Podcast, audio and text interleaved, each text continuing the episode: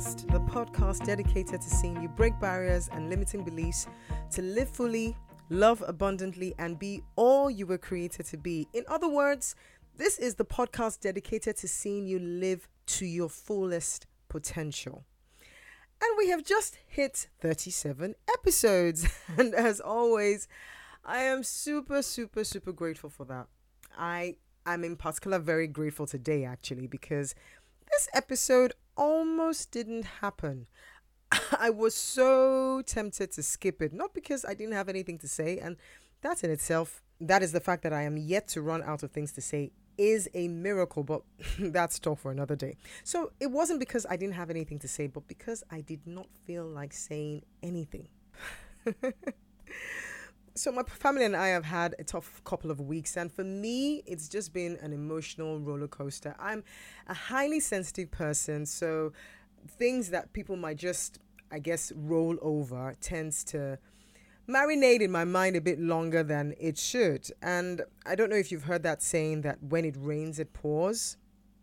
Well, the weight of it all was feeling quite heavy, and recording the podcast just felt like a chore.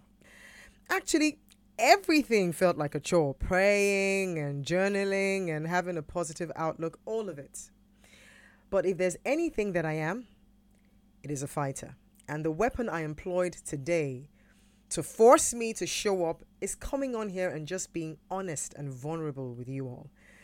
And the moment I knew that that was what I was going to do, showing up just felt like part of the fight process. And right now I'm feeling lighter and brighter and it's like nature is even mirroring the brightness because as I prepared to record the episode, the sun started shining through my window. And as I've shared so many times with you all, I love the sun. Not the heat, but the sun. Anyways, I am grateful to be here and grateful for you that you will take the time to listen. I had a totally different topic to share today, but considering all I've just shared about myself not wanting to show up today, I decided I'll speak on the topic of resilience and how we are built or equipped to withstand hard things. My name is T. And you're listening to the Girl Unlimited podcast.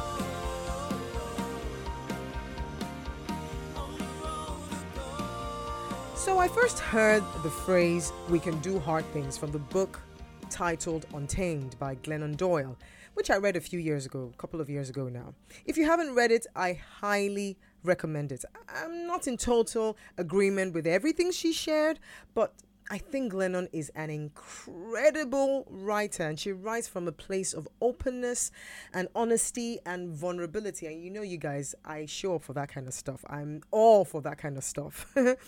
So I heard this phrase, we can do hard things, from that book, and it pretty much stayed with me. It was only when I was doing the research for this topic that I learned that it had sort of become a mantra. Especially during the pandemic. Uh, she even started a podcast with the same name, which I was so happy to hear about because it is definitely a catchphrase. We can do hard things. Sometimes we just need that reminder in spite of where we are right now and what we may be going through. We are built to withstand so much more than we think. And I know I definitely, definitely needed to hear that for me personally. And it reminds me of two stories. The first is the very popular children's story of the three little pigs and the wolf. So you all know the story. The first little pig built his house with straw, and the wolf comes and huffs and puffs and blows down that pig's house. And then that pig runs to the second pig's house because he's obviously in danger of being eaten by the wolf. And this second pig's house is built with sticks. So again, the wolf huffs and puffs and destroys that one too.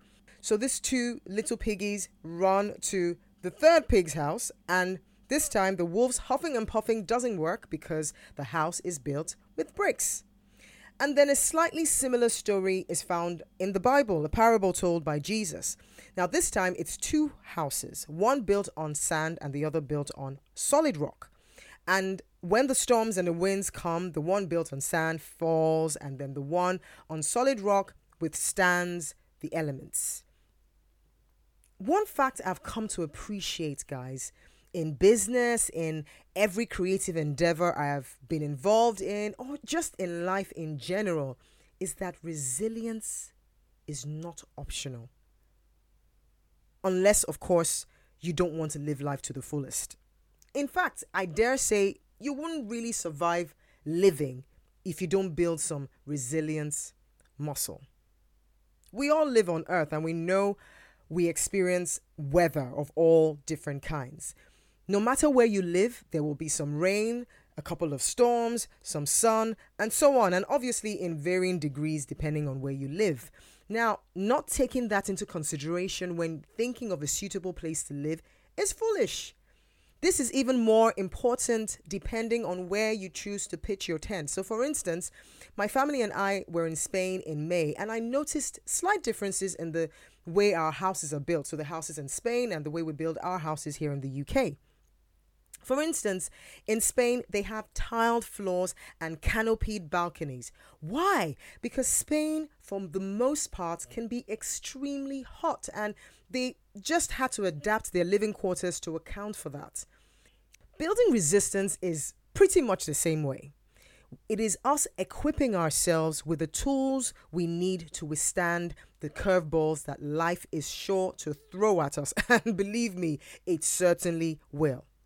Curveballs or challenges can take all sorts of forms. It can be loss of some kind or change of some kind, which has caused us varying degrees of discomfort.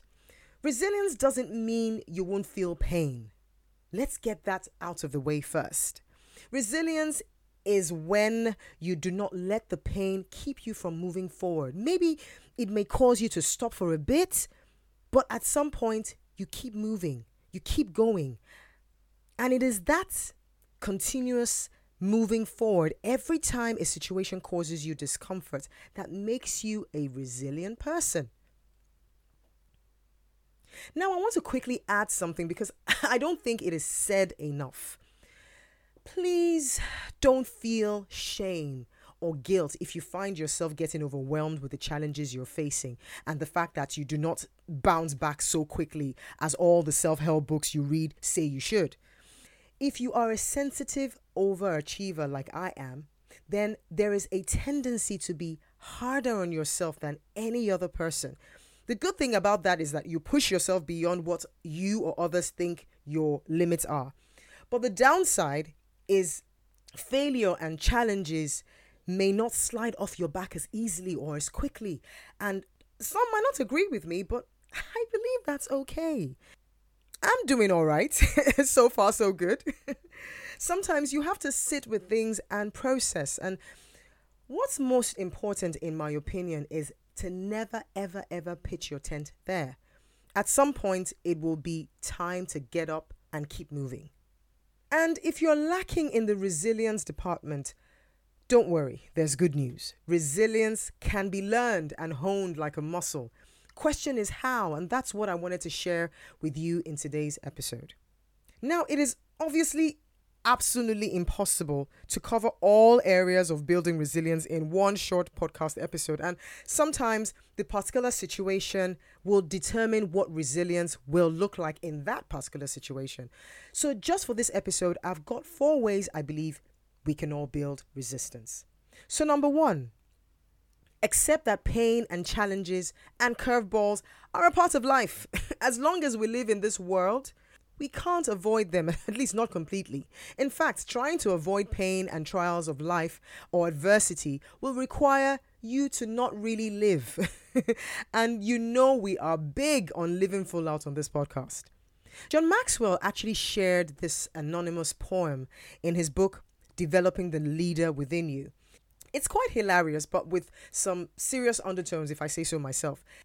And this is what it says There was a very cautious man who never laughed or played, he never risked, he never tried, he never sang or prayed. And when one day he passed away, his insurance was denied. For since he never really lived, they claimed he never really died.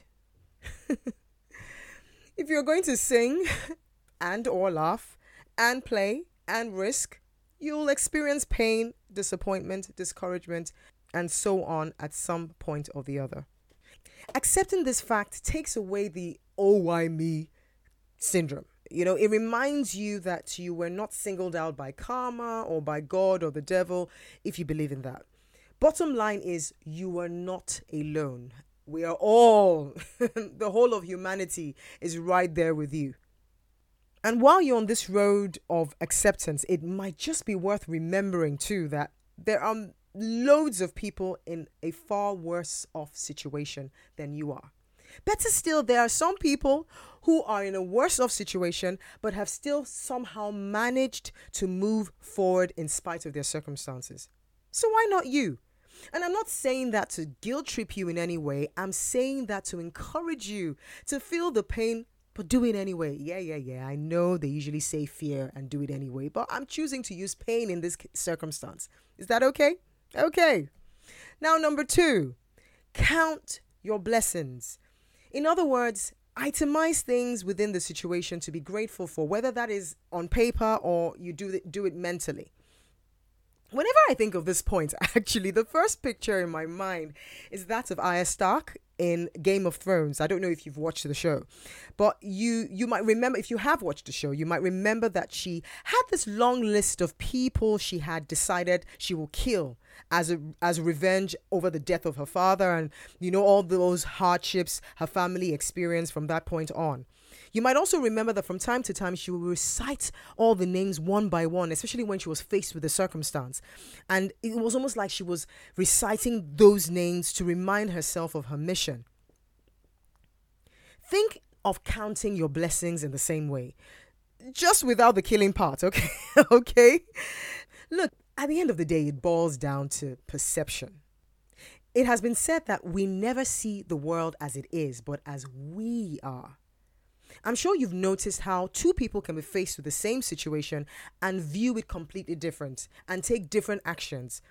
Take loss of a job, for instance. One person might see it as the end of the world, while another person might see it as an opportunity to segue into another career or go into business for themselves.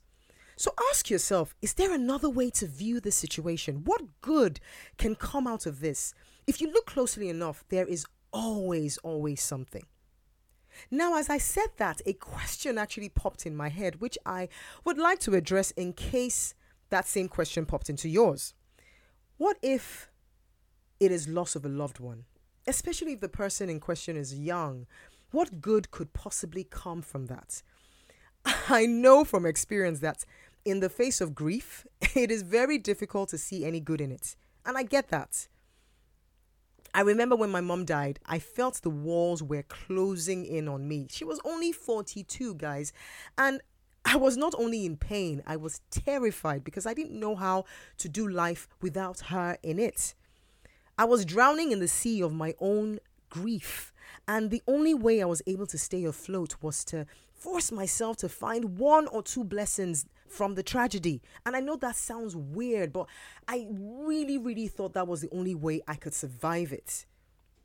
So here's how my mind worked. Yes, my mom died. Acceptance.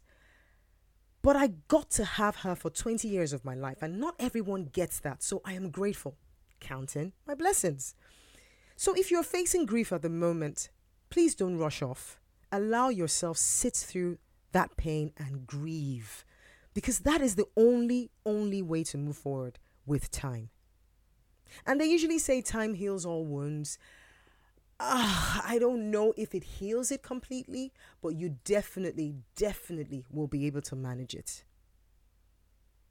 So, number three, prioritize self care.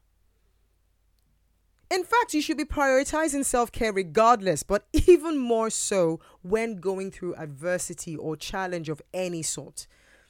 You need strength both mentally and physically to go through adversity successfully. Eat well, exercise, meditate, but most importantly, sleep. Well, I don't know if sleep is the most important. It's probably as equally important as the rest of them, but bottom line, take care of yourself. My parents died two years apart from each other, and in both circumstances, the first thing to suffer was my eating. Same thing happened when my first business failed. That one I didn't handle well at all, and my energy levels were abysmal. Tell me, how do you fight without energy? So, obviously, now I know that that's how it works with me, so I eat even if it means the food tastes like chalk. my fourth and final point build resistance by seeking who or where you can serve. And I know this sounds unnatural and probably counterproductive in the midst of a challenge. And you might feel like this is an, a contradiction to my previous point, but of self-care, of taking care of yourself, but it really isn't. Self-care gives you strength. Caring for others gives you purpose and puts things into perspective. And the interesting thing is caring for others has a way of energizing you too. I remember when my husband and I started supporting this child in Rwanda with Compassion UK. At the time, we were really struggling financially, and just trying to keep our heads above water with two young kids was tough. But supporting this child helped me take my eyes off my own issues, even if it was just for a few minutes. I'm sure most of you listening have done something for someone that wasn't about you at all, and I'm sure you can attest to the feeling of euphoria that followed. It's a truly, truly wonderful feeling. There's nothing like it.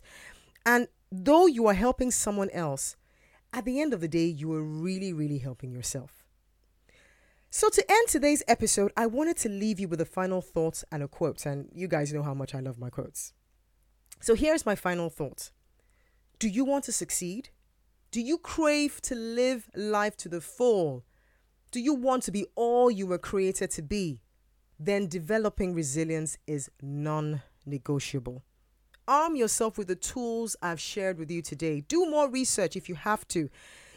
If you're like me, who tended to crumble like a pack of cards and found it so tough to get back up, then you need to listen to this episode as many times as you need. So when the elements come raging, you'll be left standing. And here's a quote from The Memoirs of Cleopatra by Margaret George You must bear losses like a soldier the voice told me, bravely and without complaint. And just when the day seems lost, grab your shield for another stand, another thrust forward. That is the juncture that separates heroes from the merely strong. Thanks for taking the time to listen today. Take care and speak soon. You, my friend, are a total rock legend for listening to this episode to the end. I hope you found value in it. And if you did, would you do me a quick favor? Would you rate and review this podcast on the platform you're listening? And if the platform you're listening doesn't have the facility to rate and review, then please share the episode with your friends and your loved ones. It would go such a long way in helping spread the word of this podcast. And until next time, remember you're a unique, remarkably created person with a God given purpose and unlimited potential. The question is, what are you going to do about it?